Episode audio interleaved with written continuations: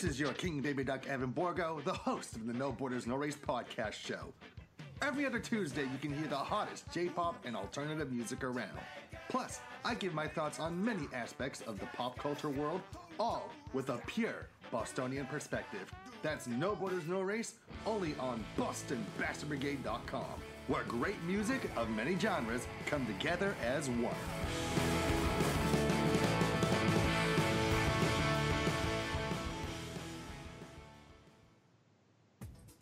Everyday actions to help prevent the spread of respiratory diseases. Wash your hands. Avoid close contact with people who are sick. Avoid touching your eyes, nose, and mouth. Stay home when you are sick. Cover your cough or sneeze. Clean and disinfect frequently touched objects with household cleaning spray. For more information, visit cdc.gov/covid19. This message brought to you by the National Association of Broadcasters and this station. Hey, everybody, it's time to LOL. Listen out loud, that is. It's time for Anime Jam Session with DJ Ranma S, Mako chan, and Ari Rockefeller.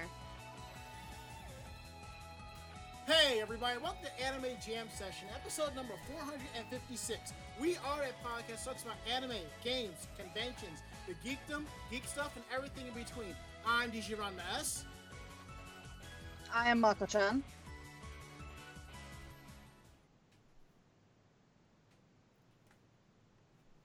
Can't hear you. We so cannot hear you, my child. Nope, nada. oh, they're saying there's no. Yeah, Bob. Bob cannot hear you. Is it just her that can't be heard, or is it all of us? I have no clue. Now, Bob says no audio here, but everything seems to be fine on my end here. So I'm getting an echo of myself too. Let me check something. Well, what about now? Are you getting an echo? Um. No. Yes. No. I'm heard, and nobody else is. All right, hold on. Let me let me check something here. All right. Uh, uh, uh, uh, uh, okay. All right, everything is the way it's supposed to be. So. So for some reason, all right. I don't know what the hell's going on. It looks like everything is working fine now on my end. Everything has been reset back back to back to the next setting. So worst case scenario, I shut down Slobs and I go over to OBS Studio. So all right, okay. So Ooh, ooh, Ichigo's still working, yep. Mm-hmm. and I still have echo. All right, I, I'm going to check something on, on the back end here. All right, so let- let's let, let's do it like this. I Wretch hears one voice, so I don't know what the heck's going on here. So Everybody's only able to hear me. How wonderful! oh God, no. That's Except I'm hearing the echo, so I'm hearing myself, and it's creeping me the hell out. Let, let me check something here. Um, monitor off. Okay.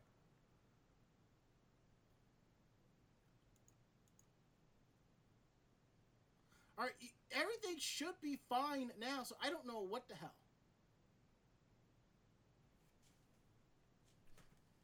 I don't know, but obviously something's broken. Ah, story of my frickin' life here. I, oh, God. All right. Last week, it last week it was the VLC settings. This week it's the VLC settings and the fact that no one can hear us. So I don't Well, know. just just you. Well, that's not good either. I don't know. Some people might think that it's a good thing that you can't be heard. Oh, you're going to get yours for that Am- one. Am I good now? We'll we'll go Oh, with this. oh! Wait, I wait. hear Ichigo now. It's okay. It's Yeah, all we got right. It's because my Ichigo, my we got you. wireless apparently decided to shit itself. So um, Ah, we'll play with that Oh my later. god! Oh my god! No, too much echoing. Mm, Too much echoing. too much. All right. All right, so they hear Ichigo. So Okay, cool. I, I think I think we finally. All right, so it's Wait. the Mako-chan and Ichigo show tonight, guys. Over my dead body.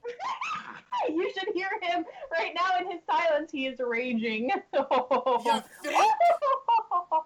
Villainous anime uh, laughter. Please join me in chat. Um, F in the chat for uh, Ranma's audio. Audio should be fixed now. Okay. I'd Let be us know da- if you can hear him. I'd be damned if this show. Is oh, y'all, y'all funny. Everything I'm saying is echoed. saying- Everything Ichigo was saying is echoed. For you, for Mako, I don't hear an echo on my end, so it's only. I'm for- hearing nothing but echo. Okay, so oh. it's something. I thought I heard Then- some slight then- echo on Ranma's speakers earlier, but I wasn't sure. There might be something on your end, Mako. Um, I had no issues until the stream started. Exactly. That was what was my wireless mic was what I was talking on the whole time, and then all of a sudden it the shut funny thing is, everything is look. As long as Skype sees you and it, and it, and everything is pushed forward, that's all that matters. All right. Okay, let me check something. Yes. I, I am going to actually slightly. All right. Okay. I am going to change. Thank you for uh, dealing with our technical difficulties. We heart all of our listeners. Um, it is always magical. Uh, it's like a cursed wish uh, when I'm on here. Uh, at least uh, I know No. Koi has similar issues, but uh, yeah. Um, Okay, I'm- I have fixed the echo. I don't know what I did, but I'm not hearing echo anymore. Did you un- did you unplug the headset and plug it back in? No, I have no idea what I did. All right. All I did was open up Skype and look around. I didn't touch anything, and now the echo's back. it's just like, "Ah, hey Skype, what's up? And then like it just fixed itself. Ugh, this is the this is the luxury of live uh, podcasting, guys and gals and non-binary pals. Um, Yes, but Ranma still can't be heard, and while that's perfectly fine for me because I don't think no, anybody no, no, really no. wants to No. hear It's him. okay. We want to hear some Ranma, some lovely, lovely Ranma uh, voice. But in chat, while you're waiting for us to uh, figure out our technical difficulties, feel free to share with us what happens in your weekend day. Let us know how you're feeling, making sure that you're staying hydrated, please, and getting enough sleep. I know we're all going through sometimes trying times right now, but definitely uh, from my little heart, my little dark heart to yours, um, you know, fluffy marshmallow hearts out there uh, be taking care of yourselves. Um, so if you haven't yet today, take a sip of water and wash your hands, you nasty, nasty people. I call bullshit, okay? I call bullshit. There's no way in hell Twitch cannot hear me. Everything has to come through the main setup, all right? There's no Yeah, way. that's the that's the funny thing. You guys funniest are thing. missing this rant. It's Yes. beautiful. I just want We- you to know that. We all have to go through Ranma's setup, so the fact that you guys can hear us and you can't hear him, it it's it's uh, both frustrating and quite amusing. Um, It's but the thing is, it's not the first time. And No, it's Ranma just needs to look at the mixer and check something because every time that this happens, he looks at the mixer and checks something, and everything is better. yeah, do you have a button pressed that you shouldn't have pressed? Because that's a problem that I have frequently. Now, you remember the two buttons um I I've told you all about? Ichigo. The two buttons I told you about. Those buttons stay just like that. Under no circumstances do they get changed. Except that this has happened more than once, so obviously things have been pressed. when they're pressed, basically negates any outward I for the per- vault. but I guess we're separate inputs, so. Yeah, and Ichigo got really low. Yeah. Oh, okay, I can turn I can turn it up a little bit. I didn't want to blow anybody's ears out with my No, fabulous trust, voice. trust me, you, you, you cannot. All right. I know. You see him raging silently. okay. Oh my gosh. Try not to cry. Oh. I, All fe- I right. feel like Rodney Dangerfield. I get no respect at all. None No, no respect, Ranma. None. None. There, there's a reason for that, though. Just remember who sat there and toiled over your machine, okay? Oh snap! And I'm very thankful for you for working unpaired up for me. You sure as But- hell don't sound thankful right now. I am thankful. But the point is, I don't get to screw with you That's like a- this very often. Okay, okay. So to be able to really, you know, screw with you while this is going on and just see you seething in the background and knowing that you can't hit me for things that I say is a glorious, glorious thing. Social distancing apparently in this case is quite a blessing. Um, You, but you forget. I can still come after you, so. Yeah, but not anytime soon. if if for some reason you guys hear Ranma come up at all, let me let us know. Um, that that is the joy again of live podca- podcasting and English, the the language. Um, yeah. Okay. Wait, uh, wait, wait, wait. Hold it.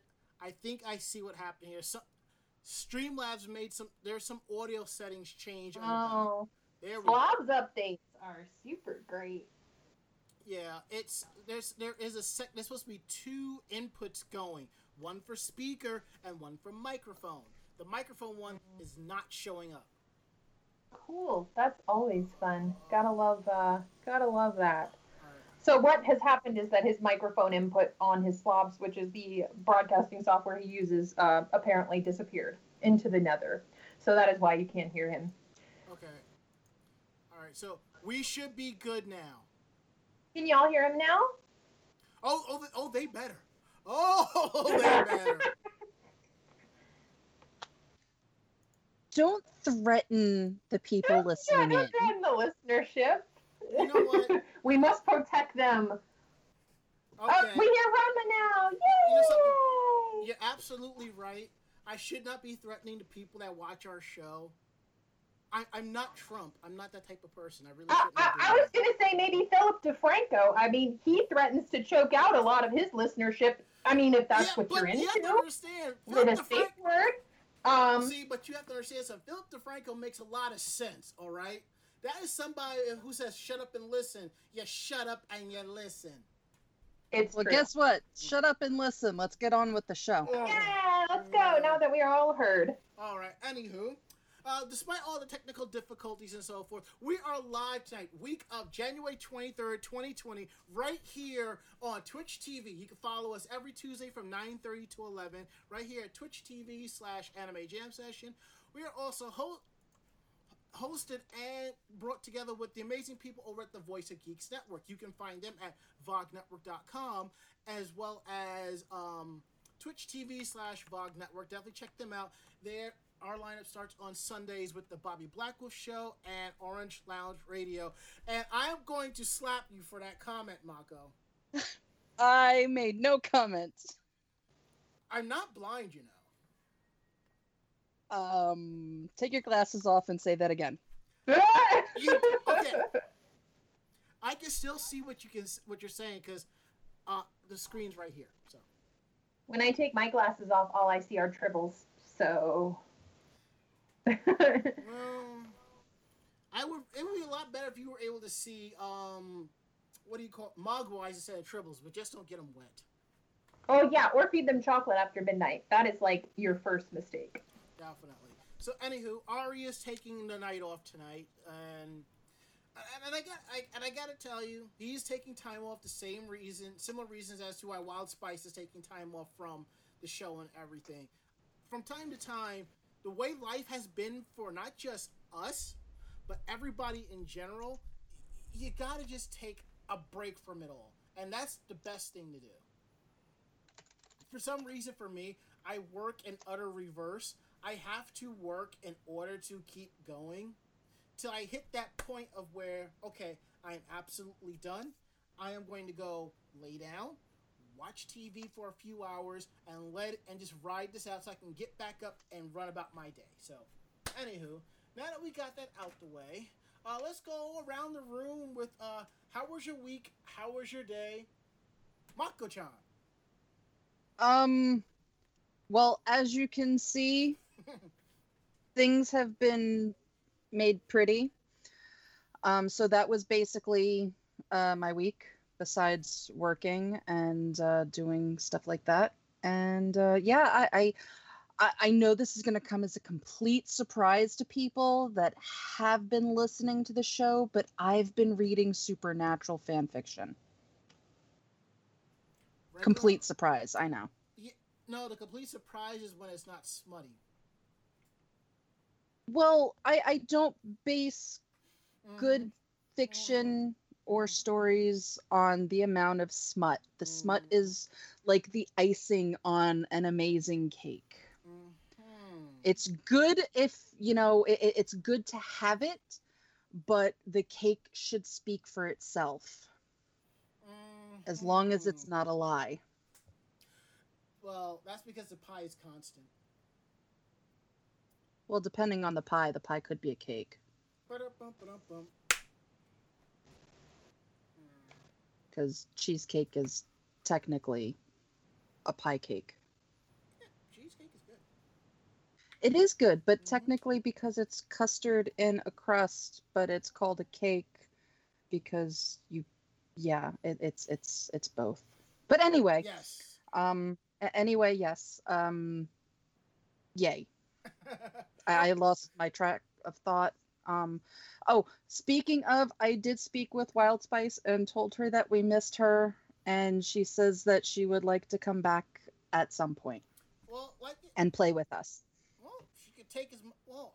The door's always open, so I just needed to come on the show a little bit early so I can properly tessellate the screens. But other than that, hey, Yeah, she's currently playing Final Fantasy VII on her stream, mm, which I was watching before we started the podcast. And I was talking to her and I told her that we missed her because we do.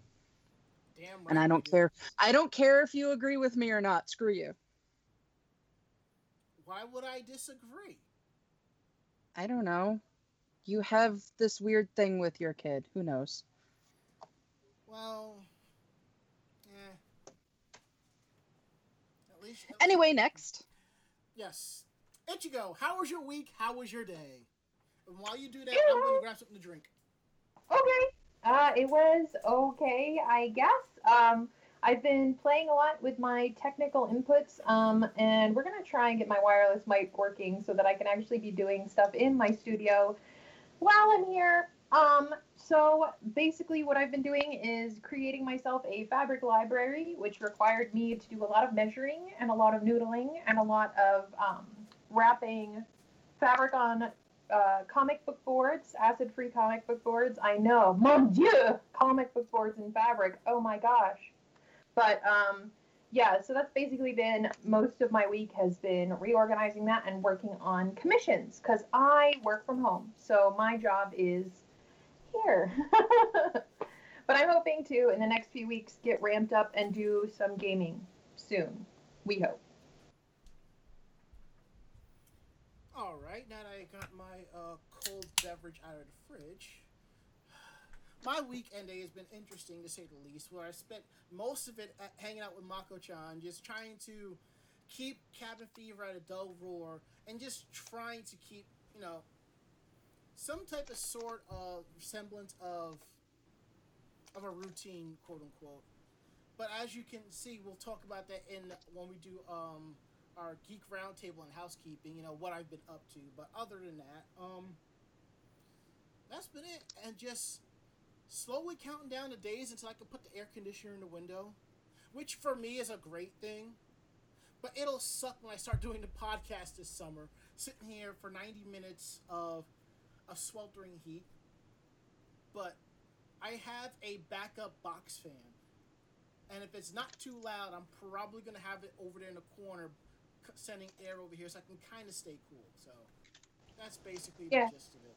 Yeah, get getting good lighting, even if it's LED lighting, plus comfort in a podcast setting or a even a Twitch streaming setting is hard because you have so much uh, heat buildup. And I'm already like miserable, like peel off my lizard skin, I am done when it is summertime and it is already getting to those like miserable temperatures. Um, See- so see, when, when I came home last night, I walked in my house. I was just like, "Oh my god, it is hot." But I realized my house has been basically has been closed for about five days, except for the one window. So now it's not so bad. You know, I do have that one LED light that's on, but that's only that's like at ten percent, so it's not so bad. You know. Anywho, uh, moving right along here. Uh, housekeeping. Um, as we as we start to come down to the end of Wrath Month, it's no longer Pride Month; it's Wrath Month. Let me just say, we are all human. Treat your fellow human with respect. If you want all lives to matter, look at the header. Black lives must matter first. Once you get that figured out, we can rock and roll. And that's basically the gist of it. Um, uh, I don't know if we're taking any upcoming breaks, but we'll see how things are going. Um, I, I, I think we're good for the most part. Okay. All right, let's go ahead and skip it up to uh, Geek Roundtable. This is a part of the show where we show off cool stuff that we have, and we talk about geeky stuff. You know, for we kind of go off the rails for a little bit, and because Sunday was Father's Day, we're going to t- discuss briefly best and worst dads of anime. But before we get to that, let's talk about some of the cool shit. Mako? Yes. Okay, why, why don't you tell our participating audience what the cool glowy green thing is? The cool glowy green thing is porn. well, for, um, for, well, for the record, if you think about it, it kind of sort of is. Yes. So everybody say hello to Peridot. Um, Ranma was kind enough to uh, build her from parts that I purchased. Um, he finished it off this weekend. Well, mostly finished it off this weekend. Um, and then I had to add my little sticker decorations because Peridot needed to, you know, be on there. So I have some Peridot on my Peridot. uh, but yeah, so um, it, it's definitely like I my favorite color is green, and my builds that uh, Ranma has done for me so far have usually been centered around uh, Sailor Jupiter. Mm-hmm. Um, but wanting to do something different, but also wanting to keep with my, you know, my green theme and the whole fact that you can see everything in there and it's all mechanical and beautiful, I went with Peridot. And she's pretty. And she's so quiet. And it's and, the, and what's great is the fact that when you do your briefly when you do computer builds and you get into fans, there's always software that tells you how to run the fans at certain speeds and so forth. But these are these are higher grade fans you can see here that I got from Corsair, and they're running at default speeds across the board, which is great. I mean, Mako knows how to adjust the speeds if, if things if, if, if need be, but everything is fine. I know I had trouble getting the, the pattern down correctly for the theme, you know, for the RGB theme, which I tried to duplicate on my own machine, Fallen Angel, but I just can't get it right, so I'll just keep playing around with it. So I should have copied your Peridot theme and just tried to do something with it on this side. So. Oh, well, I can tell you the options that you chose. Well, I duplicated those, so I mm. I'm gonna do, I'm gonna go into some custom things and probably play around with that tonight for a little bit before I continue my binge of The Sopranos. So. All right, Ichigo, what what do you have? To, what, what's up with you tonight for Geek Roundtable? Um, I guess I did find this today when I was looking for my microphone. Eventually, it'll go on a backpack, but it is a really neat um, woven fabric patch that was, I think, laser cut. Um, by an artist from. Uh, I want to say that this was the last uh, con that I went to in person. This might have been Katsucon this year, or it might have been uh, I want to say Otakon last year. And if I find the artist information, I'll let you guys know. But I really love uh, sphynxes because they look like wrinkly little scrotums. And um, I just I love wrinkly animals, so like pugs, French bulldogs, and and sphynxes, and and all the like Oriental short hairs and things like that. So um, I like to find things that are gothy and witchy and stuff like that because that's I'm that's kind of who I am. So uh, yeah, that was just this badge that's really cute. She's gonna go on a backpack of some sort in the future um, to denote the backpack is mine. So yeah, I'm kind of excited about that. Um, and then of course I have been working on what I mentioned earlier is creating my Beauty and the Beast style fabric library. No, I'm kidding. But uh, my fabric library for myself, which entails a lot of labor um, rewrapping fabric onto uh, comic book boards, which, for those who do collect comics, are acid free. And they um, help to organize fabric a little bit more evenly. Um, I've been doing a lot of research trying to get my space more organized so it is much more functional. And uh, it, that style has actually gone really well. So I got myself some baker shelves and I put them up and they fit like chef's kiss like perfectly together. I was so proud of myself. And uh, now it's just a matter of rewrapping everything. Uh, so yeah, uh, if you guys have any projects that you're working on, share them in chat, um, or definitely contact us in social media. I love seeing projects in progress. So Definitely, indeed. So, I, I guess I've been I've been collecting stuff, you know, here and there. So just sitting on on cool stuff I've been receiving left and right. Um, when I went out to uh, Mako-chan to finish working on her on her build, oh, excuse me, I collected my birthday gift from her, and it was it was a few things in there, but this one most importantly is really cool. Um, Death Scythe Hell. This is actually the second Gundam kit I've actually owned. The first one is somewhere in that closet on the top shelf, and I don't, and I think there's a piece that broke off or won't properly assemble, so I'm not too worried about it. But this is really cool. So, thank you very much, Mako. You're welcome. I think that's the SD version. I know you were Yeah. into the Gundam SD Yeah, I- series, Yeah, I. so I figured getting you the SD version would uh, be right up your alley. I mean, I like it as much as the regular series, but I thought SD Gundam was awesome. So it, it, it got a lot of flack in the states. So I will be assembling this. I might do a, a feed, a, a stream of me assembling it. I haven't decided, and if I do, I just gotta figure out where I am going to put it. I'm running out of space on my display case, so I, I mean, I got, I, I got, I got the Nendroid from Kuro Hikari-chan. I got my Oscar figurine. I got my, what's that girl from uh, Kill la Kill? Uh, I can't. Well, I got that figurine. I also got to put together assemble, and I think I have another one sitting back there behind, behind over there that, that's off screen from the camera that has to be assembled. Oh yeah, my Tamari figurine. Yeah, if you look above my head, you know, to, going go, going this way, you'll see like boxes of, of a couple of figurines that needs to be assembled. And if we see in our chat room here at Twitch TV slash Anime Jam Session, Theo X75 in response to Ichigo's patch, it's Beerus, and he's going to use Solar Flare. All right, so normally we don't have topics for Geek Roundtable, and if we do have a topic, it's something that's come up that we're going to discuss briefly along with everything else. But I figure, you know, since it was Father's Day, thus the title of today's episode, um, we're not going to discuss all of the best and worst dads of anime. We're just going to discuss a couple of them and and our thoughts on it for, for, for the most part. Now, Ari Ruckville said in our chat before he called it a night, saying, "If Awa says Goku is a bad father, I'll spirit bomb you myself." Well, l- Well- let's be honest here. Yeah. He's a meh father.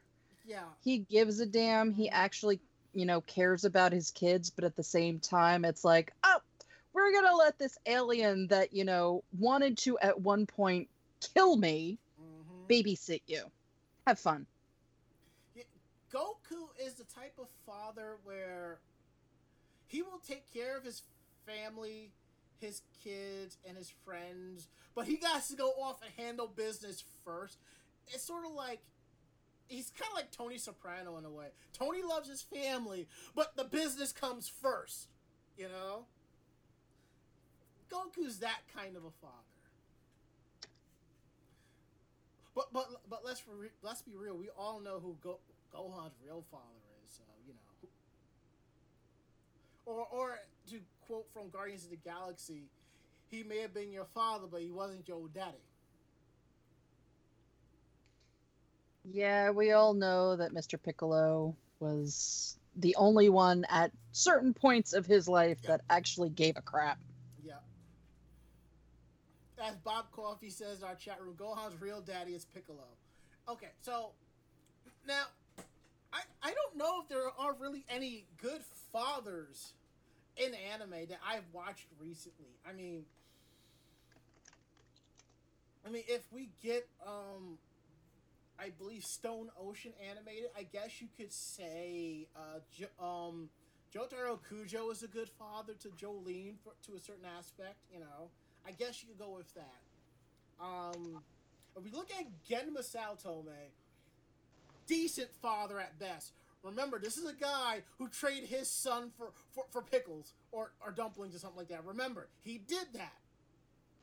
Soun Tendo is a decent father at best. He does what he can. Very over emotional, but you know. Um, Gendo Ikari. yeah, that's somebody that would definitely would get um asshole father of the year.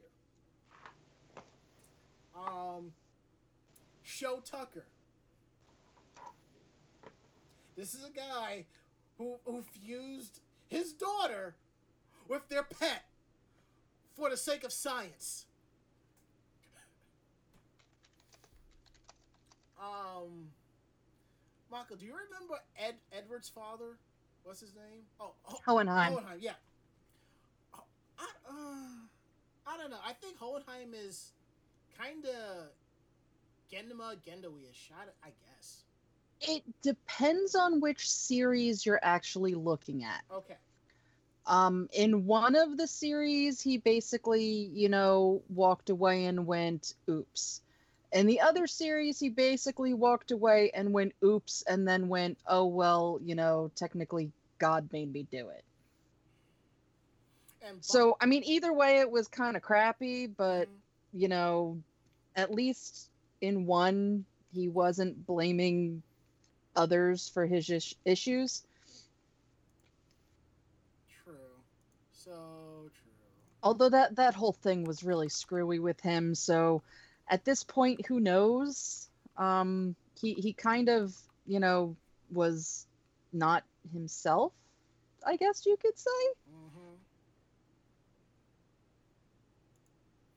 Okay, so uh, uh, let's s- skip over a little bit now. Uh, Sailor Moon, Usagi's father. I think that's the only father that I know of that is actually a good dad. Then again, he didn't do anything that gives him the title of a bad dad either. So no he was just kind of there and while he i mean you you have to look at the culture um while you know her mom was able to be a stay-at-home mom yeah, um, most of the fathers in the Japanese culture are the ones that basically are stuck at work. hmm So, you know, he was the breadwinner, he was the one that took care of the house. hmm So, you know, it, it, it's not that he was a bad father, more that he was just a typical Japanese father. He was kind of a placeholder father too, because he wasn't even a real dad. I know that's like it's so weird. I'm, I'm saying this like you're not my real dad, but like he was a placeholder father. So it was kind of one of those instances where it it was kind of like he went through the motions as well. It wasn't just the fact that like he was a Japanese breadwinner father and he came home to his stay-at-home wife. It was that she had been inserted into this I don't want to call it a false reality because it was a reincarnation, but like Mhm. there's a lot of lore we could get into with this, and I just think he was a placeholder dad. And as Bonzo 6 says in our chat room, uh, shitty dad award segment, kinda. There's, uh, he mentioned Shinji's dad, which we covered. Uh, Ash's father, well, mm, Yami dad, and Kogame dad. I- don't know who those two are, not off the top of my head. But I mean, if we're gonna talk more, Probably Yami from Yu-Gi-Oh! probably. And then uh Kogami, is that uh, I don't remember that name. But I I think I know the character. Uh, Haruhi's dad, we got in our chat room here. That's a good one. Um, how about Vegeta? Not for nothing, as, as gruff as he is, Yeah. Vegeta's actually a pretty kick-ass dad. Yes, he gives Trunks shit because he knows Trunks can do it, and he wi- and he, he will he will kill somebody over his daughter. He will. Yeah, not for nothing, but yeah. that kid has him wrapped around her finger. hmm Because that's because that's Daddy's little girl, so you know he's going to go to the ends of the earth for her. So.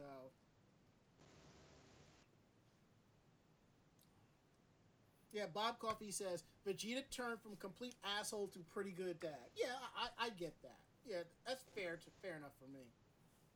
And for Kagome, like, is that Kagome Yes, that you were trying to Kagome, say that? Kagome, and Yu- and Yugi from Yu-Gi-Oh. Oh, Uh, okay. no, it's Kogame. K O G A M E. Oh, okay. Mm. Kagome from Inuyasha, different character, I think.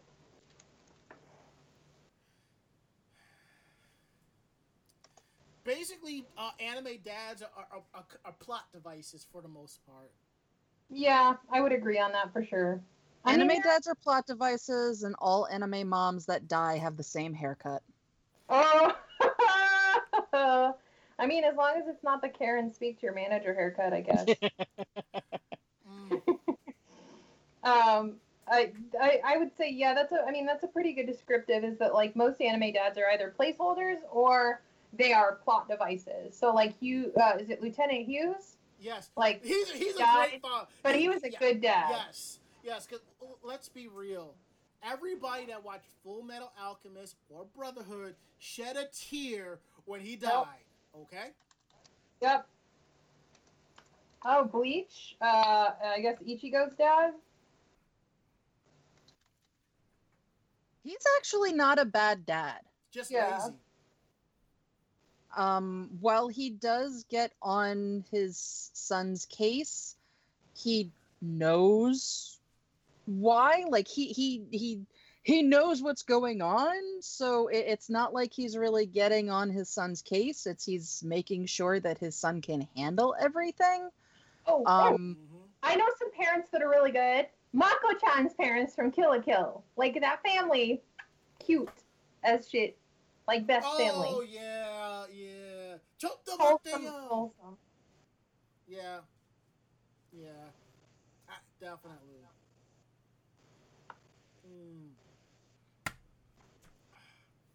So, are we kind of done talking about da- da- uh, dads for now? Yeah, I mean, Yeah. if you want to drop any bad dads or rad dads, hashtag rad dads, um, start that down. No, I'm kidding. But um, yeah, I think we're good. Definitely. All right, let's go ahead and cover tonight's uh, topics. Uh, first topic is all you, Mako. I believe. Di- Is it? Uh, yes. Is it because when I checked, I- I, wasn't. I, I, none of the names were on them. I put the names in the last hour. Okie dokie. So, uh, yeah, so Crunchyroll Expo, uh, that is moving online.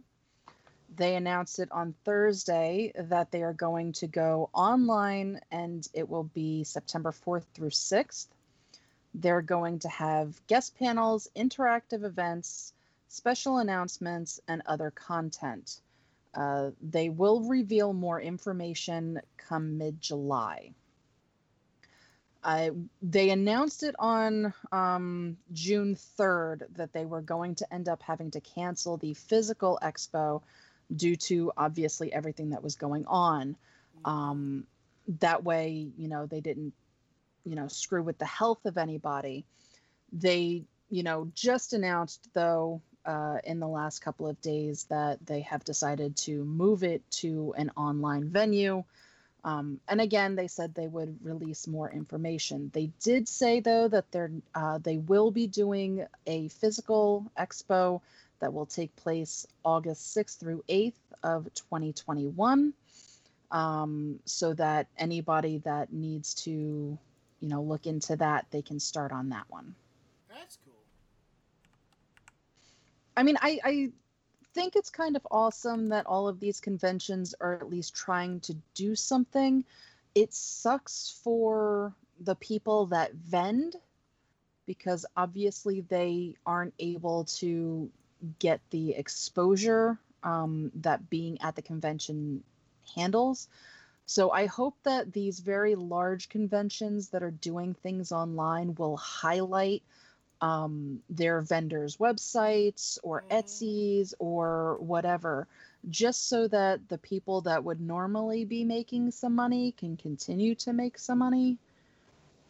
I mean, It it's nice that they're bringing in, you know, the the voice actors and stuff like that because they too do rely on these conventions to supplement their income because you know it's it's well known that at least with uh, anime voice acting that it, it it's it's you have to have a passion for it. You're not making tons of money.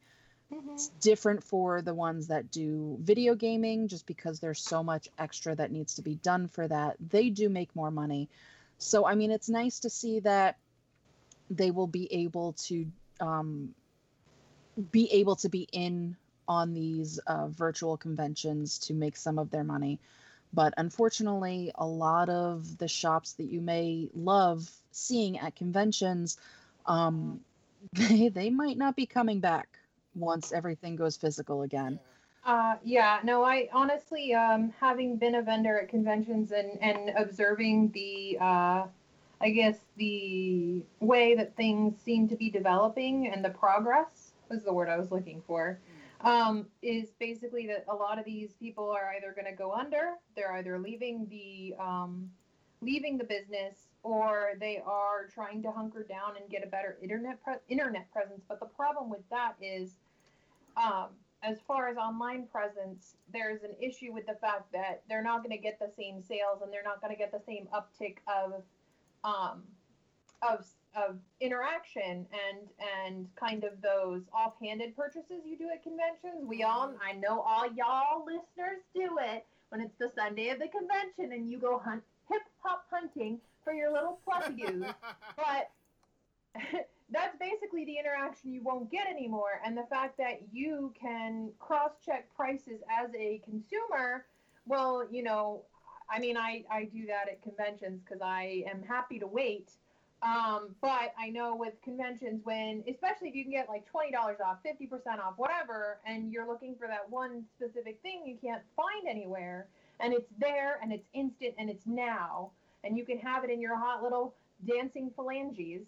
Um, you know it's it's that impromptu that kind of impulse that a lot of vendors kind of counted on and the fact that internet purchases don't really counterbalance that has killed a lot of business as far as um, the ones that would go even the Ren Fair circuit is actually suffering because Ren Fairs are closed for the year Yeah. because they're one of those cases where even though they have brick and mortar buildings, they have wooden buildings, outposts, whatever you want to call them, they're still suffering because the face-to-face interaction is is where you get that rapport, that building of consumer relationships to have people and families go, "Oh my god, you know, I remember this and I have such a, a tie to this, and now I have a toddler, and I want to get the same thing for them. But you can't really do that with the internet because there's not that there's not that same connection. So let me know in chat what you guys think. I, you know, I- you know what it is. It's also the fact that you know, let's be real. The fandom is lazy. The, it's like the- you'll sit there. I mean, we're all guilty of it. Like right now, you're watching our show and you're interacting with us. Um, if I were to put links on click, if I could put clickable links on our stream for y'all to check out some of the sponsors and stuff, maybe a couple of y'all will click on them and check it out and it's and I get it. Looking at something online is not the same as being able to pick it up and look at it and see this is a great deal. And then you're like, well, why should I go to this site when Amazon may have it cheaper for X amount of dollars? Yeah, But and they won't have. yeah. But one thing Amazon will not have is great original swag by talented Mhm. people in Artist Alley. Like go, go on Etsy, look at all those amazing um masks and like patches and stuff. You're not going to find that on Amazon. Okay, you will, but you won't find it as good as that. You know, you'll find and it might be stolen merchandise Yes. and stuff like that because unfortunately a lot of artists are really suffering it's not so much the vendors that are Mhm. suffering because they aren't really usually the good vendors aren't usually selling bootleg merchandise but fan art is Yeah. one of those gray areas that's kind of in the bootleg arena to Mhm. a point i mean it's it's a fan rendition of a character that's owned by somebody's ip Mhm. so what that basically means is yes, it's bootleg, but at conventions there's a certain amount of parody, there's a certain amount of art and artistic reference that the artists are able to do it. But the problem is now if you go online and you try to sell it online, you're going to have issues with them cracking down on you, giving you DMCA's and, and coming at you with lawyers. And this is for everybody. Etsy cracks down on it, eBay cracks down on it. There's really no place you can do it except your own shop. But the problem is they'll still pursue you there. The internet has less of a buffer for them though because Well, wait, at- wait, wait, hold, well, well, hold it. Now, on the whole aspect of like Etsy and Amazon catching you, well, companies like Viz, Funimation, um, Aniplex, and all of them, they have bots checking for this that reports back to the lawyers. And when you open your own site, you can get away with this for X amount of time because the, the, the bots are not going to know to go to your site unless somebody reports the site to them and they're like, yeah, no, you can't do that. So, that's what happened. Um, if any of you were paying attention when Star Wars, the newest one, just came out, that Yoda baby doll. Well, everybody and their mother were Mhm. making Yoda baby doll Mhm. uh, merchandise because they hadn't even had time. I, I guess uh, when Disney produced it, they had had a problem. They'd lagged in producing merchandise. I think because they didn't think it was going to be so popular. right. And then as soon as they saw that it became popular, they were insisting on DMCA's and things like that. But the problem now is that because Etsy and eBay allow pre-manufactured stuff, this wasn't just your mom's sister's cousin making a doll out of her desk or basement. These Mhm. were Chinese and and Taiwanese and multiple factories, Indian factories, Mexican factories, and American factories, all making these things in mass production. Wait, wait, and wait, wait! Not not everybody was doing that. A lot of the ones that were shut down, these were done by handmade people. Now Oh, those yeah, who, no, there was a now those who, now those who outsource that, I give them credit because that's ingenuity right there. Yeah.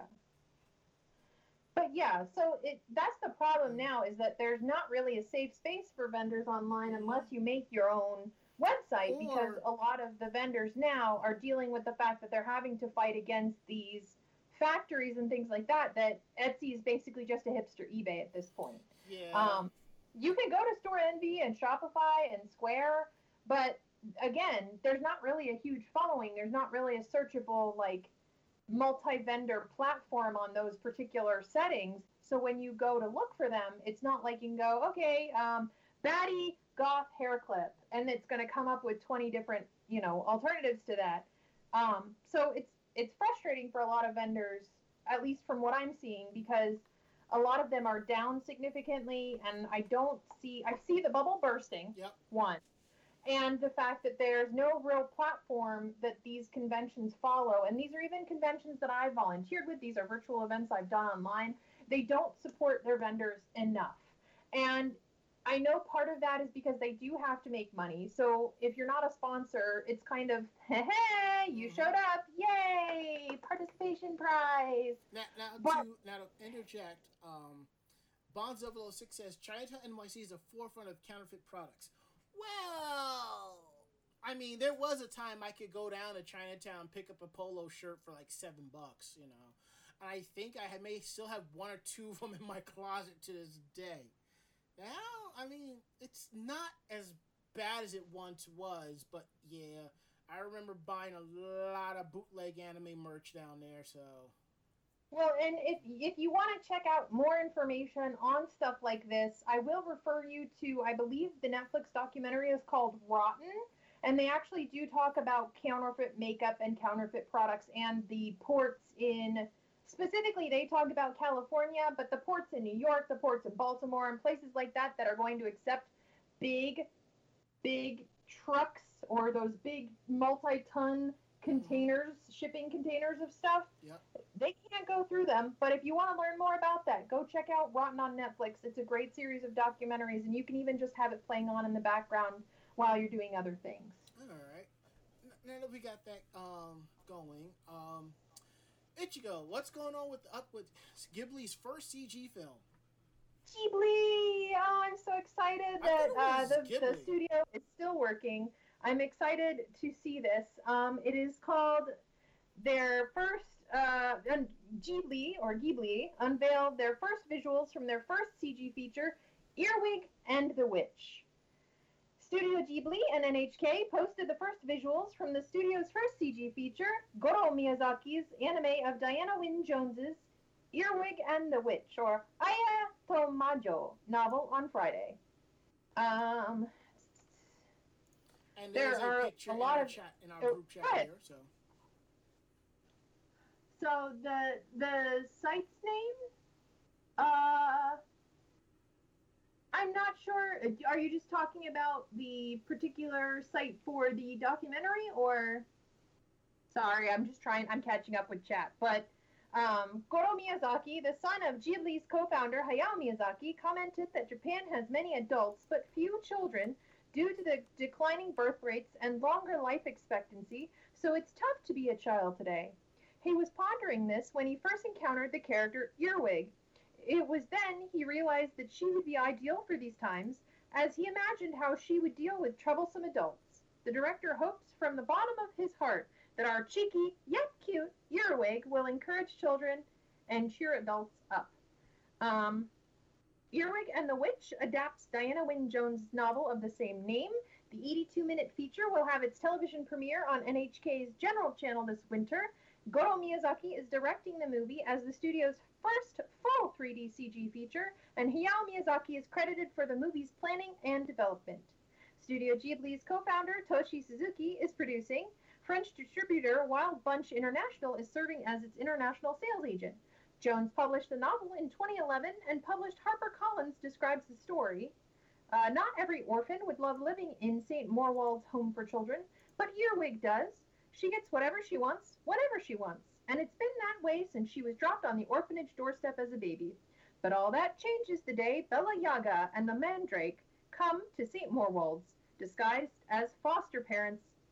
Earwig is whisked away off to their mysterious house full of invisible rooms, potions, and spellbooks, with magic around every corner. Most children would run in terror from a house like that, but not Earwig. Using her own cleverness, with a lot of help from the talking cat, she decides to show the witch who's boss.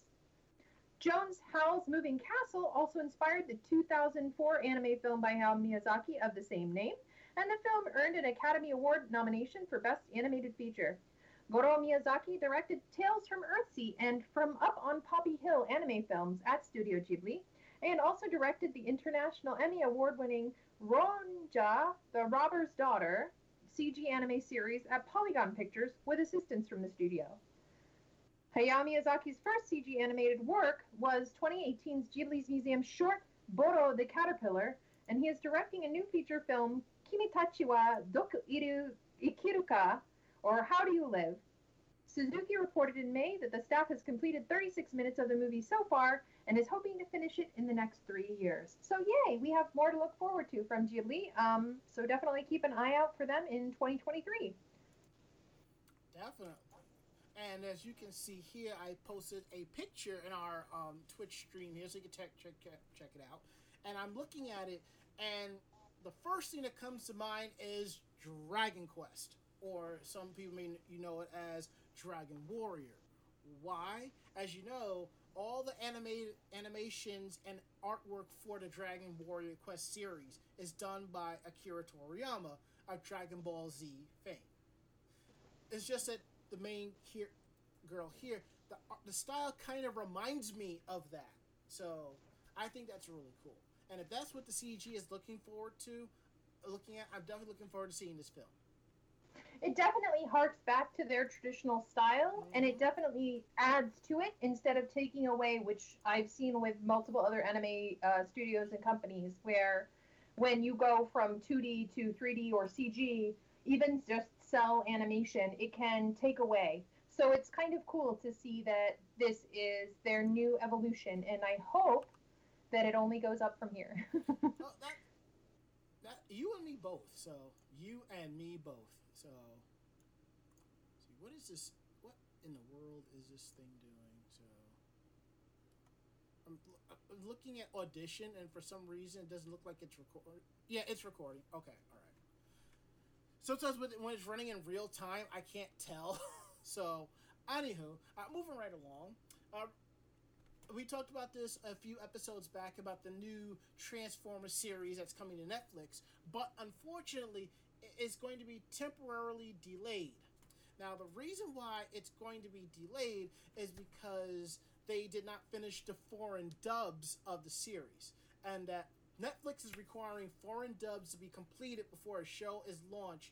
So that way, all language, so that so that if it's going to premiere in different countries with that language, it can all hit at once. Which to me, it does make sense. Now, if you watch an animated show on on Netflix. Basically, the shows that are a Netflix original presentation series. If you watch it like any episode and you don't skip to the next one, it'll show you the credits for like the English, Spanish, French, uh, Chinese, Japanese, Portuguese, Brazilian, Dutch, all of them. I'm just saying, this is eight, nine different but you'll see all of that come through, and I think it's a kind of a cool thing. So it's and here's something interesting to connect back to what Ichigo was saying about um, Ghibli's uh, CG film that's being that, that one of the companies that helped work on one of them, uh, Polygon Pictures, they're also working on the Transformers series as well, in conjunction with uh, Rooster Teeth, which is kind of interesting. So basically, because of quarantine, the dubs couldn't be completed. And for a lot of times, you know, you got to be in the studio in order to dub the series. So not every company will allow, you know, voice actors to dub the lines at home and then send it in, and then whoever the engineer is plays around with it and tries to get it just right, you know, which is understandable at, at that point. Um, so basically, once that's done, it'll it will it'll come out. Uh, Polygon Pictures, who is basically who is working on this, switched all their employees to remote work on April eighth, and then extended the remote work period through to May twentieth. So, and I and what's interesting is I think Sunday or yesterday I saw like a clip or something like that that the episodes are going to be on Netflix uh, Ju- sometime in July. So if that's what it is, I'm kind of cool about it. So I will definitely be looking forward to watching this series. Yeah, this is definitely one that I'm looking forward to. And just just so you know, if you haven't seen the trailer, go check it out. The series is a little bit more grittier than what you have normally seen from the live action films and prior animated series. So be forewarned.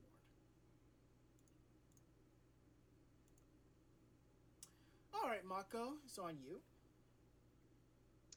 Uh, yeah, so we're going to talk about Free Comic Book Day. And it's a little weird. So the original event ended up having to be postponed but Diamond Comic Distributors, uh, they announced on Thursday that the annual Free Comic Book Day was going to be rebranded to Free Comic Book Summer. So That's from cool. July 15th to September 9th, um, it will be going through, you know, various areas and um, capacity, obviously. Um, but they will be ordering. Uh, they will. There will be offers of 47 titles available for free at various participating local comic shops and this is going to be worldwide. So this year's events uh, going to include Naruto, Samurai 8, um, The Legend of Zelda, Splatoon, Fox, the Fox and Little Tanuki, and Sue and Tai-chan. So they're basically saying, hey, um, you know, things are going to be different this year. We completely understand. Um, they're going to be doing this basically to try and get more people to come into the comic book stores where a lot of people might not necessarily want to. Um, so your titles are going to vary from shop to shop.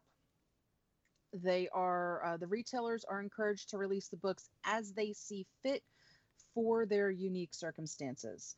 So obviously, this could be something like you know once a week that they're going to put something new out in order to have people come in. It could be more along the lines of you know a big event once a month, but they're allowing the comic book stores, their owners, to really go ahead and cater to themselves as long as they're going to continue to participate. I, I Which- think that's pretty cool. It's cool. hmm It's it's it's really cool.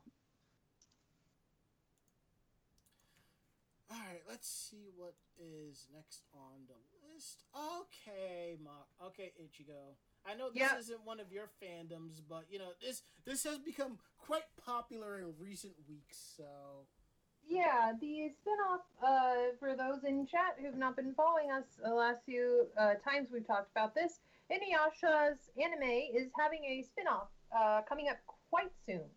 Uh, Yashahime, Princess Half Demon, airs on Saturdays this fall.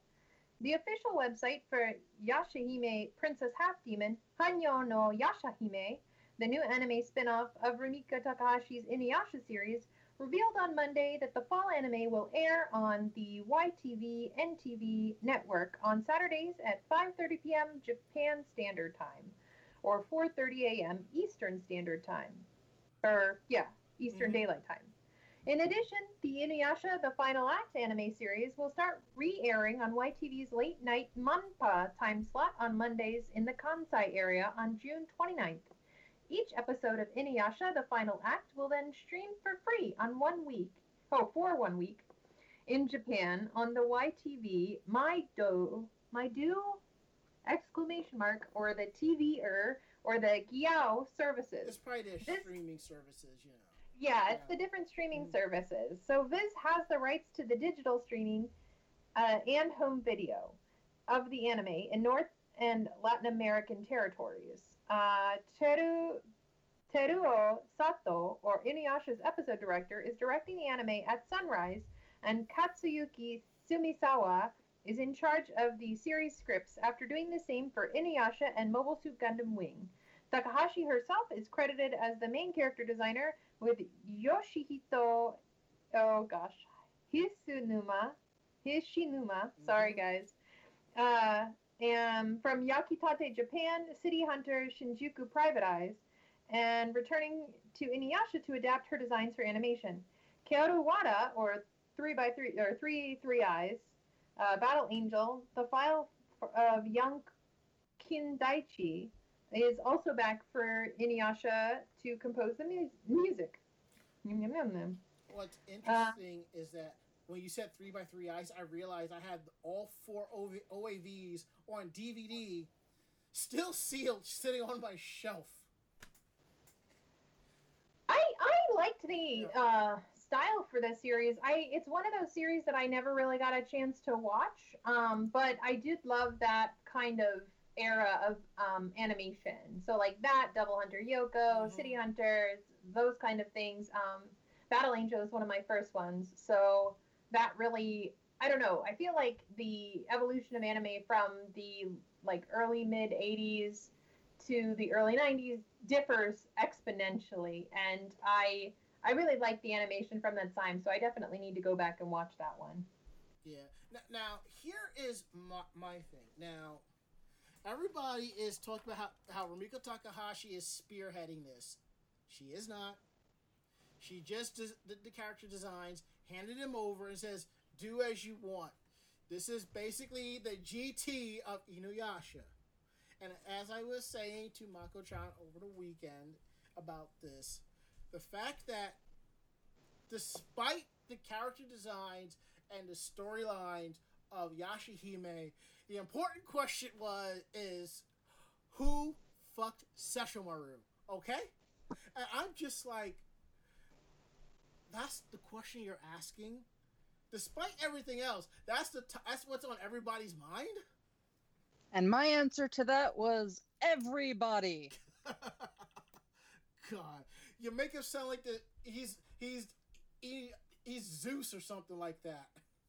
I mean, Not not not to that extent. Mm. Um it if we're gonna look at that, I would definitely say more of a Hades type. Okay. Um, and, and even that isn't a really good, you know, comparison. He was very he was very conceited in the series, hmm and his big thing was he did want to procreate, but didn't really want a relationship. Basically, he wanted to hit it and quit it. Well, he wanted to preserve his bloodline, which, you know, for feudal Japan, that was a big thing. hmm And the fact that he was a lord, he wanted to preserve his bloodline. Right. So, you know, that would be the big thing for him. But he did not want to sully himself with a lesser demon. So, you know, he was attempting to find a demon worthy of you know, basically being a broodmare. hmm Um, in the series itself, he treated Rin as a ward. It wasn't until after the series, you know, the those spin-off kind of things Right. where the whole Rin thing became, you know, maybe he had feelings. I really hope they don't go that way. I hear you. I I, you know, I, I, I hear what you're saying, and that's the downside is that uh, in a lot of those, uh, in a lot of historic cultures, especially you see that. I mean, even in European cultures, like Sweeney Todd, like the whole like, oh, he's her ward, but, ah, which is like completely creepy and wrong, um, because the power dynamic and the age diff, like the whole thing where like, leave children alone, damn it. Um, but basically, the fact that it is kind of it's not standard in the historic culture, but I wouldn't be surprised if they go that direction with it because of um, introducing a new like lesser demon might See, be really see, weird. See, now, now here's the thing: if they do go that way, Japanese fans will get it and totally will understand. hmm American, some American fans will understand. But then you got that little section of American fans that are going to get all pissy saying that Sesho groomed her and all of that. You know, these are the same people that that said that Tuxedo Mask groomed Sailor Moon and da da da da when Crystal was on the air when all they ever watched was the 200 episodes and they never read the manga and any of that crap, you know?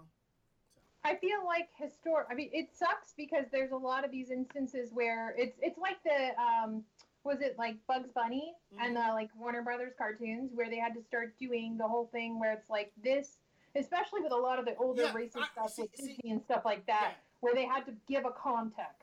Yeah. Um, I- and I- historical context is very important. You want to know? I respect Warner Brothers for doing that. But what I don't like is that they're doing these new cartoons and they're toning down the, the violence, which I get it, but it's not the same. But I also understand these new cartoons are for the newer kids that are watching. But don't forget, some of these newer kids have seen this older stuff.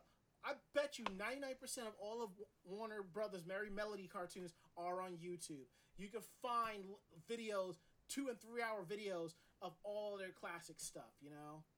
Yeah, no, and that's definitely true. Um, I I I feel like because of the environment we live in today, Yeah. the context is heavily needed. And I feel like there's a lot of softening with our media culture because there are such extremes nowadays Yeah. that I feel like they're doing it more so preemptively, not so much to like stomp on the memories that a lot of us have of our childhood of seeing Yeah. Bugs Bunny running around singing opera as a Viking Mm. or uh, the Barber of Seville, Elmer Fudd chasing each other around. But the the the whole instance of because there's this huge movement into like cancel culture and the fact Yeah. that a lot of those things can be used as weapons and and inappropriately as well. I mean, like they can do both good and bad, and that's Mhm. unfortunately the double-edged edged Yeah. sword that No, we I, have I, now. no, I, I totally get that. It, you know, it's like I said, there's a lot of changes in cartoons and stuff. I don't like the changes because I, most of us don't like change. But I understand the change and I will roll with it and see if I like it or not. And if I don't like it, I'm just be like, I don't like it. It's not my thing. But I know it's not for me anyway. So it's it, and that's that. So moving right along to our last story of the night. Um, Sailor Moon, mo- um, Sailor Moon Crystal, the movie Eternal, has been delayed. It was originally supposed to be released on September 11th, um, which for most of us are like, that's not a really good idea. And if you have to ask yourself why, um, just Google the date and we'll just leave it at that. But it's being postponed to January 8th, 2021 and part two will be out a month later on February 11th. Uh, they're saying that the post the postponing of this is due to the effects of the COVID nineteen pandemic. In an official statement, Toei did offer its sincerest apologies to those who are looking forward to the movie, which I totally get. And in a way, I am glad that it, it, it post the date was postponed. And what was interesting when I first read about this there were actual people complaining about the fact that Viz added the whole the little crystal logo in the top corner. They're like, you don't need it, and I'm just like, the fandoms can the fandom can never be satisfied. Nope, you can't make everybody happy. And Bonzo 06 acts, will that be shown in the theaters? I know so many female friends that will go see it at the movies. Okay, so let me tell you, it's going to be in Japanese theaters. Let's say, for the sake of argument, that Funimation had the rights to Sailor Moon, which by now was like the world's worst false secret in the anime industry. But let's say they did have the rights to Sailor Moon. They would put the movies in theaters. More so now because of the partnership with Sony. Now, as for Viz, they don't really do movies in theaters. The last one that they did was like two, if I remember correctly, it was two years ago, the Sailor Moon R film. But it would not surprise me if Viz does put this in theaters and then about maybe six months later it's available on DVD. And I'm calling it now two film, two DVDs. They're going to be at least $25 a pop. At least. I've never been big on the movies, but since this is part of the remake of the manga, I will be picking these two titles up when it hits um, physical release. Now, before we get into Meanwhile in Japan, and I don't mean for us to go over as, as late, something I wanted to talk about real quick. Um, if you saw on our webs on our Facebook fan page, we shared screenshots of what's going on with um, Colossal Con East and the Kalahari. The long and short of it is that the Kalahari wants to reopen, and for the location in Pennsylvania that is open, they're allowing con people to go in without masks whatsoever. There is video floating around of somebody at the Kalahari in the Poconos, and it's just full of people left and right, no masks. And people are not too happy about it. But then you still got that chunk of congoers and cosplayers are saying, you know, screw that, I'm still going. To that I say, if we are friends and you go to Colossal Con East, stay away from me for about a good six weeks. Please. If you I mean- wearing, if you're wearing, if you're actually taking full precaution, then you're exempt from that. But if you're not giving a damn, please stay away from me for six weeks until you are fully cleared of whatever you may or may not have, because I'm not taking any risks. But yeah, and today, even then, still wear your masks because you can be asymptomatic. yes. Um, now in yeah, go ahead. Thanks. Now, today, Colossal Con did release a, a brief statement saying they will be following safety and standard procedures. Now, we talked last week about a, about a toy convention in Florida that, that basically ignored all of that. So the number is going to go up there. My, my thing is this. Um, I don't think we should be planning cons for this year as much as some of us do need it. And I totally get it. I totally understand it. But unless you've got somebody standing at the front gates of the convention center counting in and out make sure all the other gates are locked, I'm not really feeling this. I don't, you know, but I get it. But I'm surprised. Well, I would have assumed, you know, the order to for events over 50 was still be still not being allowed in Pennsylvania, but I guess things changed since like New York states are moving into different phases to slowly reopen it, reopen things for states so the businesses can kind of sort of get back to normal for the most part. Now, as you were saying, Ichigo, Um, it's just it's the, at this point it's that weird uh whatever people think is normal, and the fact Mhm. that we have the additional stressors from everything else going on in the world and all that other stuff. It's not to me. I am gonna wear a mask. Um, I'm going to basically stay indoors unless I need to do supply runs, and even then, um. It's one of those cases where, like, I'm immunocompromised. And the other day, when I had to Mhm. do supply run and I saw everybody with their masks off, mm-hmm. I was upset. It upset me. yeah, I don't, Um, I don't blame you for being upset. I honestly, at this point, it's it's it's either you want to put yourself into a situation where you could, by chance, get really sick to the point that you could die.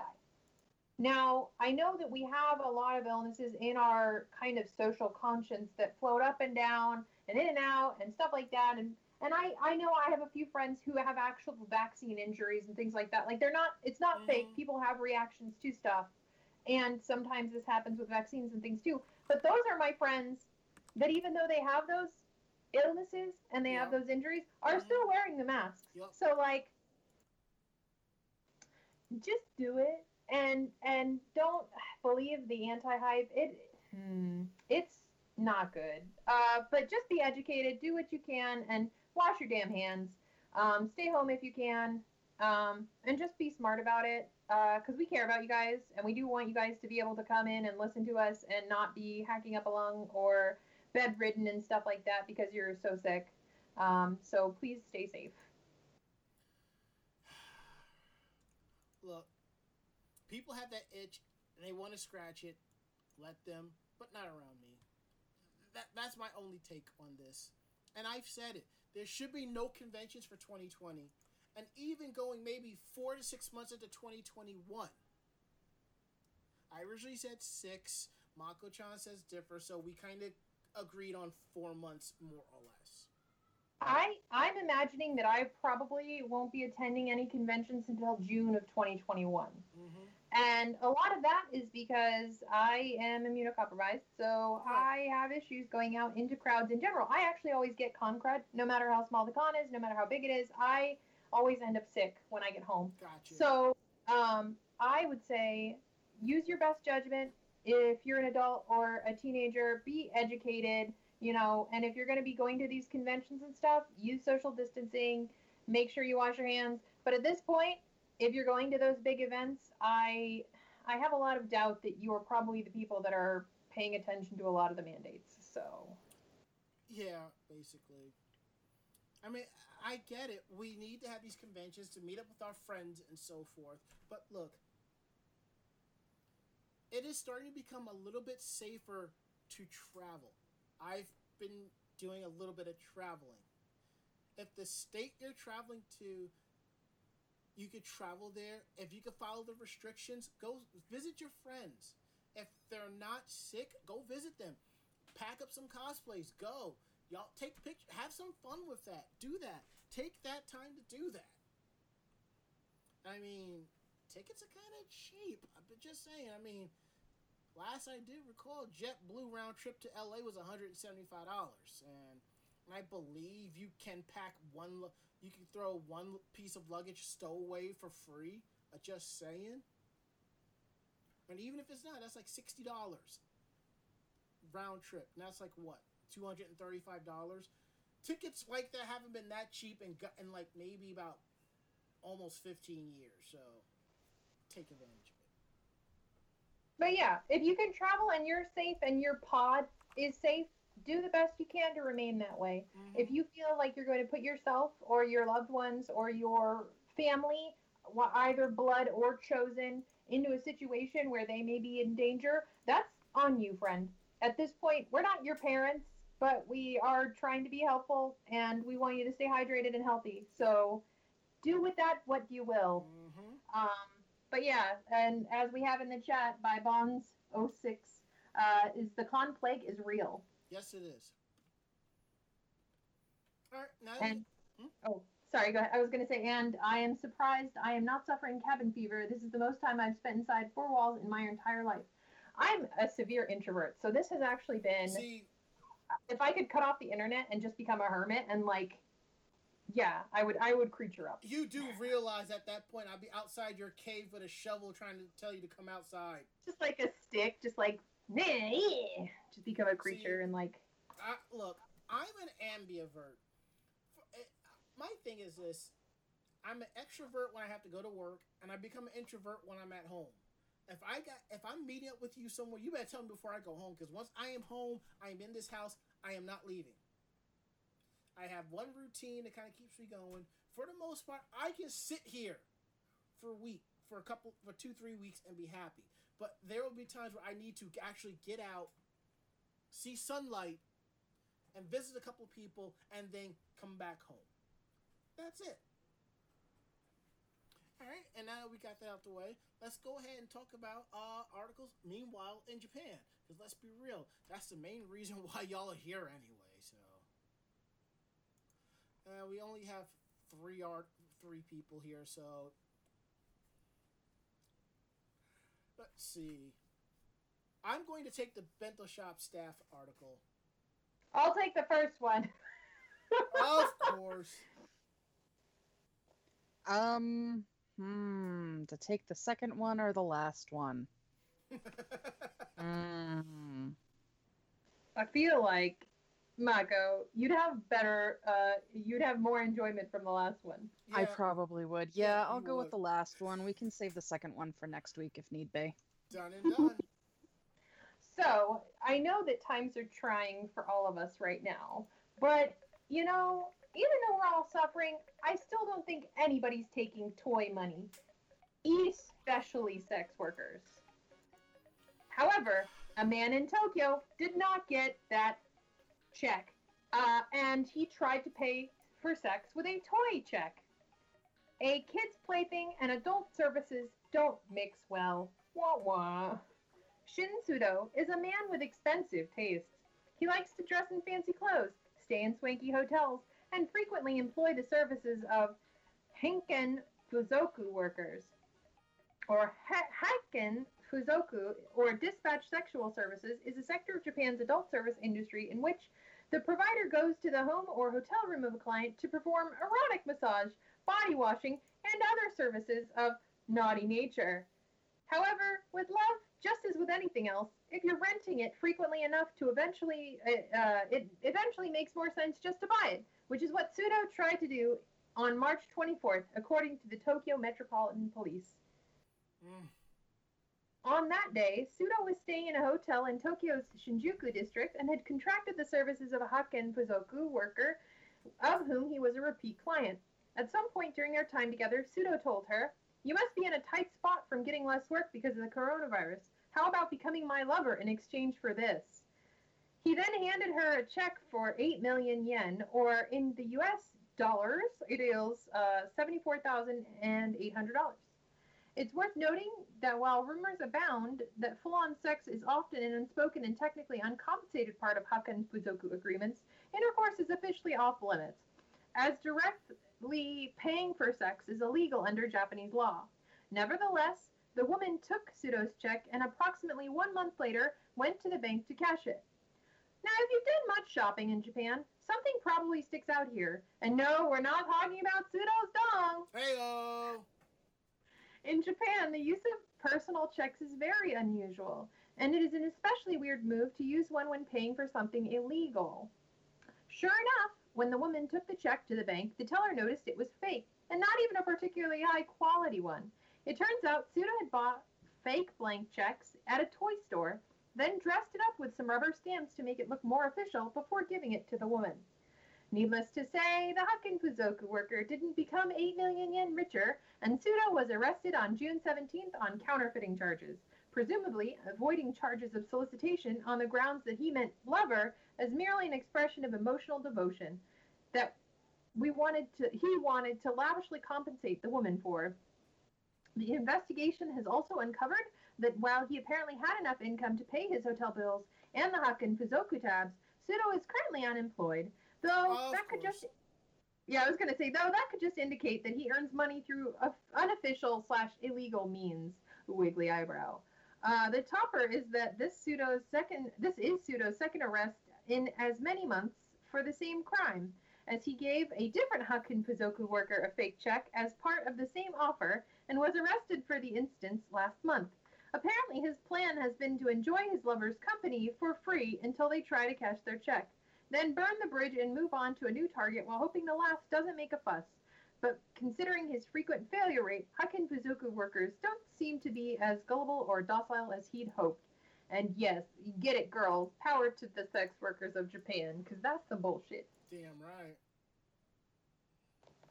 See, I thought he was trying to pay her with um. I'm thinking the way the title is. I'm thinking an actual sex toy or something like that. I'm like, there are some who will take that as payment, but not everybody. So I mean, uh, there are certain like situations where that kind of stuff is is of that industry. Uh, in this case, I feel like because it's one of those cases where if something isn't used a lot in culture, um, especially now but even us in the states have moved towards more electronic purchasing uh, styles, that faking paper money or faking checks or things like that, like personal checks, that was like the butt of every credit card joke. Uh, what like less than five years ago, where it was like, oh, you have to write a personal check. Oh, you're gonna take half an hour. Now you've stopped everybody else buying. Um, that since they're not used as much, it is probably a lot easier to fake them. But I'm glad that they caught him before he could get away with more.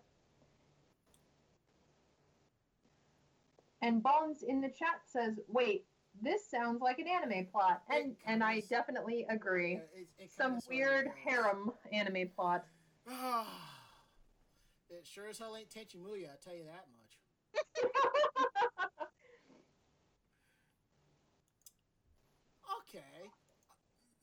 All right, I'm taking this one because I understand the feeling of having of haircuts and hair, and because New York City hit Phase Two, I should finally be able to get a haircut sometime this week. There's a place right up the mm-hmm. street. I'm gonna have to. I'm probably gonna walk up there because I don't feel like spending money to ride the subway two stops for it. So, anywho, a bento shop staff punished a part timer by piercing her nose and cutting off her hair and then some. That's just So, here's the thing workplace disciplinary action has always been a delicate manner because that requires a careful balance of people's rights and a respect of the needs for the organization. Deductions in pay and public apologies are common tactics in Japan, but some employees just throw out the playbook and just go straight for the kill. Or in this case, straight to the cut. This is the case at a bento shop in Takamatsu City and Kagawa Prefecture, where a staff member, who goes by the name of Yuko Kono, forcibly pierced the nose of a 24 year old part time worker. The piercing, which is expected to take about three months to completely heal, this was done because the victim arrived late to work. I mean, a write up is one thing, but a forced piercing is another. I mean, is this a tattoo and piercing shop? Uh, no. I, I, I just don't. I. What? No. Oh, but there's more. This is the same woman who was arrested last April, along with their manager, Kumiko Chujo, who was the mother of the person that was arrested for abusing the same part timer. I think after the first time, I'd have been like, I'm out. A customer complained that a hair ended up in their bento. So the two women cut all the work, cut all the person's hair off with a pair of scissors. That is some outlandish Principal Kuno shit if I've never heard it before. But there's more. The mother daughter team was also arrested earlier this month for further psychological abuses. Now, because the, a customer complained that the bento was served slowly, Chujo pushed a part time worker in her 50s down with both hands and began kicking her several times, including the head and face. Wow. That's not going to make it come quicker. Another incident where Kono told a 24 year old worker that you look sick. Why don't we get a blood sample and take it to the hospital? She then allegedly made the worker cut her own cheek with a flathead screwdriver.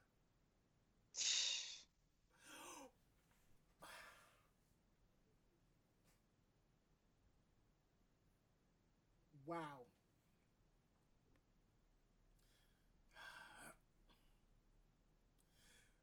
Now, according to the NHK, Chujo admitted to assailing a woman in her 50s, saying, I attacked her because I was angry about the complaint. As for the hair cutting, Kono has admitted to the charges, but Chujo is denying them, saying she wasn't there at the time. But Kono has said to admit it to the nose piercing, but is partially denying the screwdriver charge, telling the police, I never said anything like, you look sick.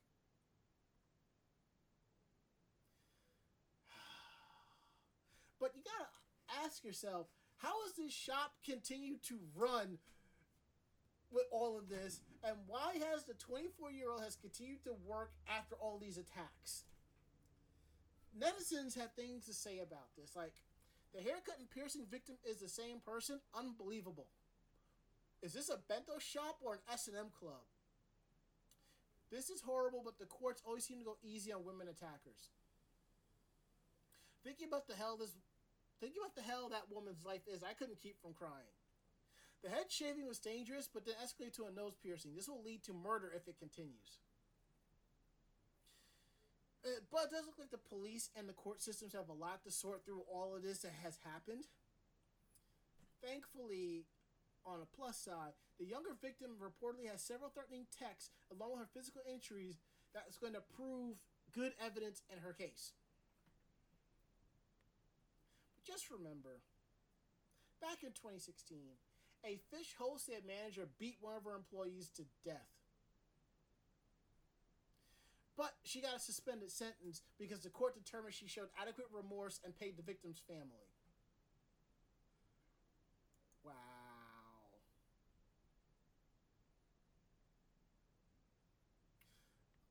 Just wow. I, I, I got nothing. I mean, we hear a lot about this crap, but it happens everywhere. It sucks. Yeah. I mean, one of my managers was prone to fits of rage and would throw whole displays down the aisle if it didn't match what he was thinking. Oh, And he was extremely verbally abusive to the entire staff. I, I don't think I would last one day because I would have cursed him out and walked right out the door. I had a lot of the same issues when I was working retail in a lot of different places um, because I I dress differently than other people, even though I followed the dress code and things like that. I wasn't even dressed like lewdly or strangely. It was just that I was different, and I would get called into the office pretty routinely um, and made to cry because uh, they had already been in a clique. And I think that um, a lot of the times, I feel like a few of the places I've worked, they were just basically trying to push me out Mhm. um, because they already had their own little homogenous environment. And the fact that I was coming in trying to make positive change and I was under 30 and I had management experience, it scared them because Yes. a lot of them had kind of fallen into a comfortable position and didn't want to lose their space. But Mhm. jokes on them, we all got laid off less than two years after that. So, I remember at, when I was at Borders, you know, I got pretty mouthy at a manager about how she was running things to the point where, you know, they had to let me go, but no matter. And then at Staples, it got, I mean, I wasn't mouthy at Staples, but it got bad to where I just put in a request like, "T- send me to another store. I'm going to hurt somebody. I, I can't deal with this. So. And Boz 006 says, I am fortunate that I have not been in a hostile combative workplace. Good. Very good. All right, Marco, wrap thing, wrap wrap this up for us, please. Uh, wrap it up. Yeah, yeah, that, that's a good pun right there. Yeah. Heyo. yeah so um turns out that uh condoms have an anime now thanks to a japanese ad campaign. Uh, it, it, it's so weird. It's just so weird. Um so Okamoto Industries, which is Japan's leading manufacturers of condoms, they decided to educate their citizens on the importance of safe sex and decided that um, to do that they needed a hero. Hmm. So they invented a character named Condom Battler Goro, who looks like a love child of Ash Ketchum and Terry Bogard. I was thinking about like Ash Ketchum and Goku. Yeah. Um. So, uh, the character was separated from his dad and raised by his mom and grandmom, and prefers the 0.01 condom. And he's going to shout it from the rooftops over the course of a 56 part series of episodes. Lord. Um, they say it's doubtful that they'll actually release every episode, but so far they've put out episode 1, 19, 45, and 56. So, episode 1 is titled The Birth of Condom Battler Goro, and it shows his origin story. Uh, assisting is his childhood friend Miku, who has boobs and nipples in her hair. um, she was initially against Goro becoming a condom battler. And the reason why is because her brother used to be one, but had to retire after being injured. Ow! Ow! This is all very important stuff, especially the fact that Miku has issues with speedily equipping condoms. Hayato is Goro's best friend and was inspired to get his own condom license. He uses the big boy condom. You must be Jewish. Episode 19 is called The Survival Test Com- uh, Commences, which pits our heroes against No Condom Leo, who eventually meets his end in the forest of sexually transmitted diseases. Episode 45 is Condom Championship Tournament Opening, and it finds Miku defeated at the hands of moisturizing demon Shitori Hattori. Goro uses his dream emission special move to combat the enemy whose moisturized hands work against the effectiveness of condoms. I guess slip and slide. Episode 56 is the epic finale, Farewell, Beloved Goro. In this one, the vile condom master turns out to be Goro's father, who was thought to be dead a long time ago. In it, Sorry. in it, he reveals that he always used condoms during condom battles, except for the one time 25 years ago in which Goro was conceived. Stop. Perhaps Goro. Wait, wait, no, no, no, stop, stop, stop, stop. Okay. Normally, when you watch these battle animes or whatever, the main hero is usually between the ages of 10 and 15. This character is 25? Uh, yeah. Um, it does look like these are definitely little commercial episodes. Um, they're only about a minute in length. Um, yeah, uh, the the the actual um the actual character design. Um, Goro was wearing what looks to be short shorts. Um, his father is basically wearing just a breastplate over the very top of his chest and what looks to be metal underwear. Uh, Um and, and the whole uh the whole I guess uh big boy condom thing is that uh Hayato his hair grows. And I guess that's one of his attacks is his hair growing and beating people up. Um I just have to say the only thing I could like I don't know why, but my brain was connecting this to My Hero Academia, and all I could think of was like that gives a new meaning to Plus Ultra. So like, what the hell? Yeah, I'm I'm just quickly going through again because these are only minute little episodes. Uh, so his female friends has condoms in her hair. That's why they look like little nipple boobs. Um, and then, uh, um, his friend definitely has a growing hair, and then it twitches. I guess when he gets excited. This is so fucked up. you think? I knew that this is the article you were probably going to have the most reaction to, Mako. Yeah, I mean, th- th- this is just the fact that he, a- and he does, he looks like Ash Ketchum mixed with Goku.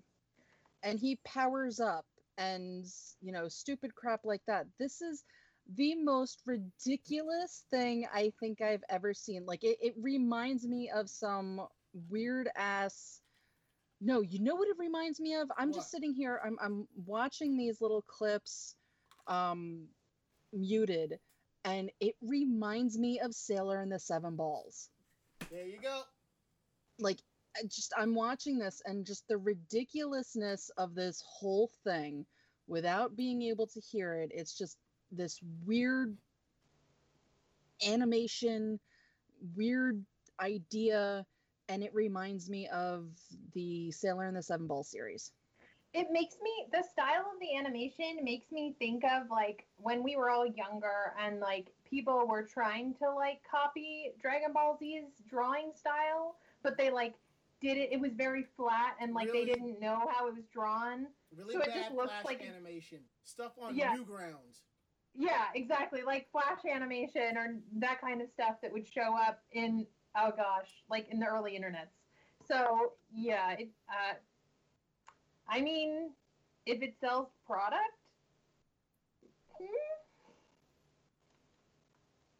I it's it's it's I mean obviously it's a commercial. It's a really weird ass commercial, but obviously it's a commercial. agreed. Weird is an understatement.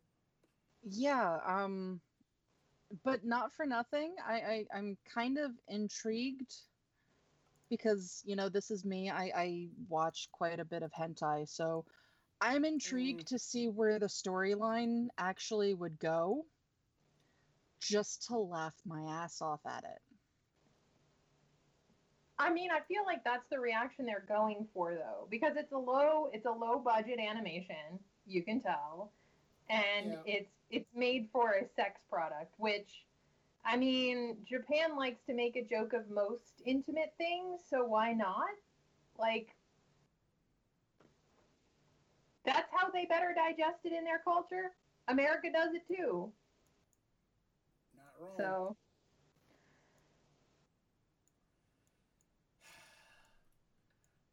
I, I think we're done here.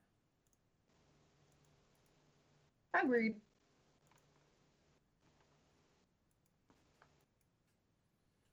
Alrighty. What a way to end the show.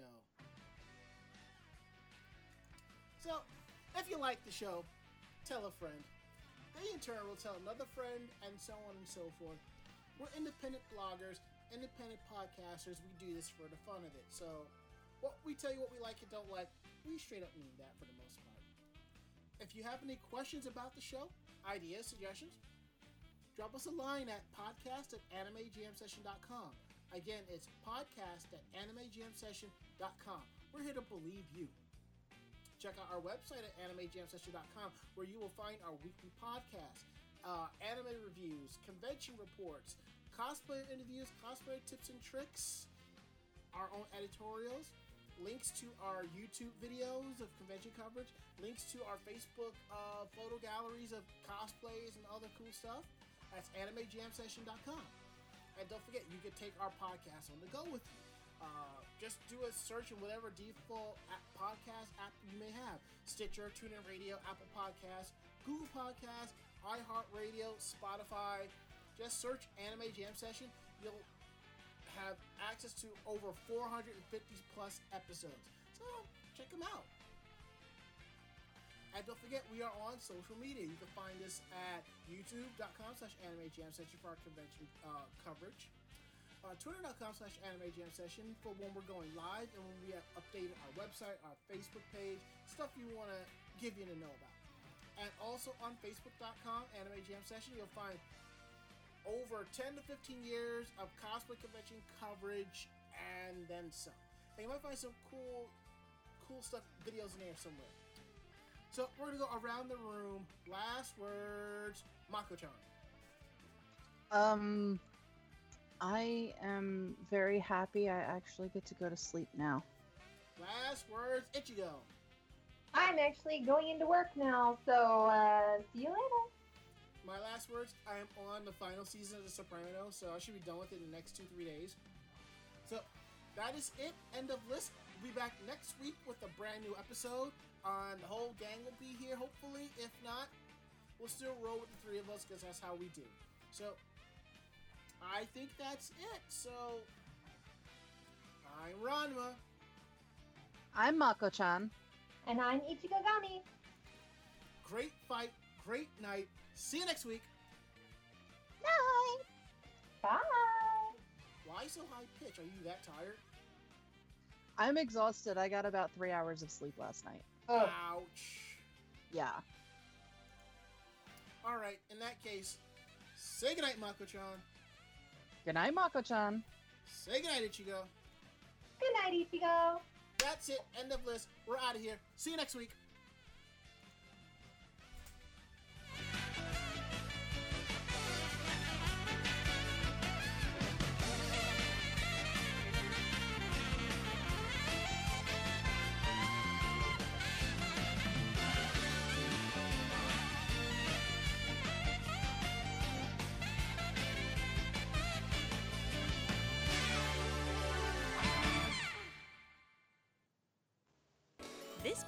Podcast has been a production of Anime Jam Session and AJS Productions.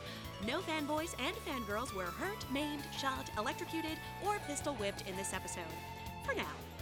The views, opinions, and thoughts expressed on the show do not reflect the staff or the network as a whole.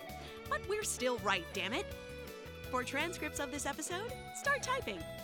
Check us out at animejamsession.com and vognetwork.com for more information about us and other programming. Jamatane!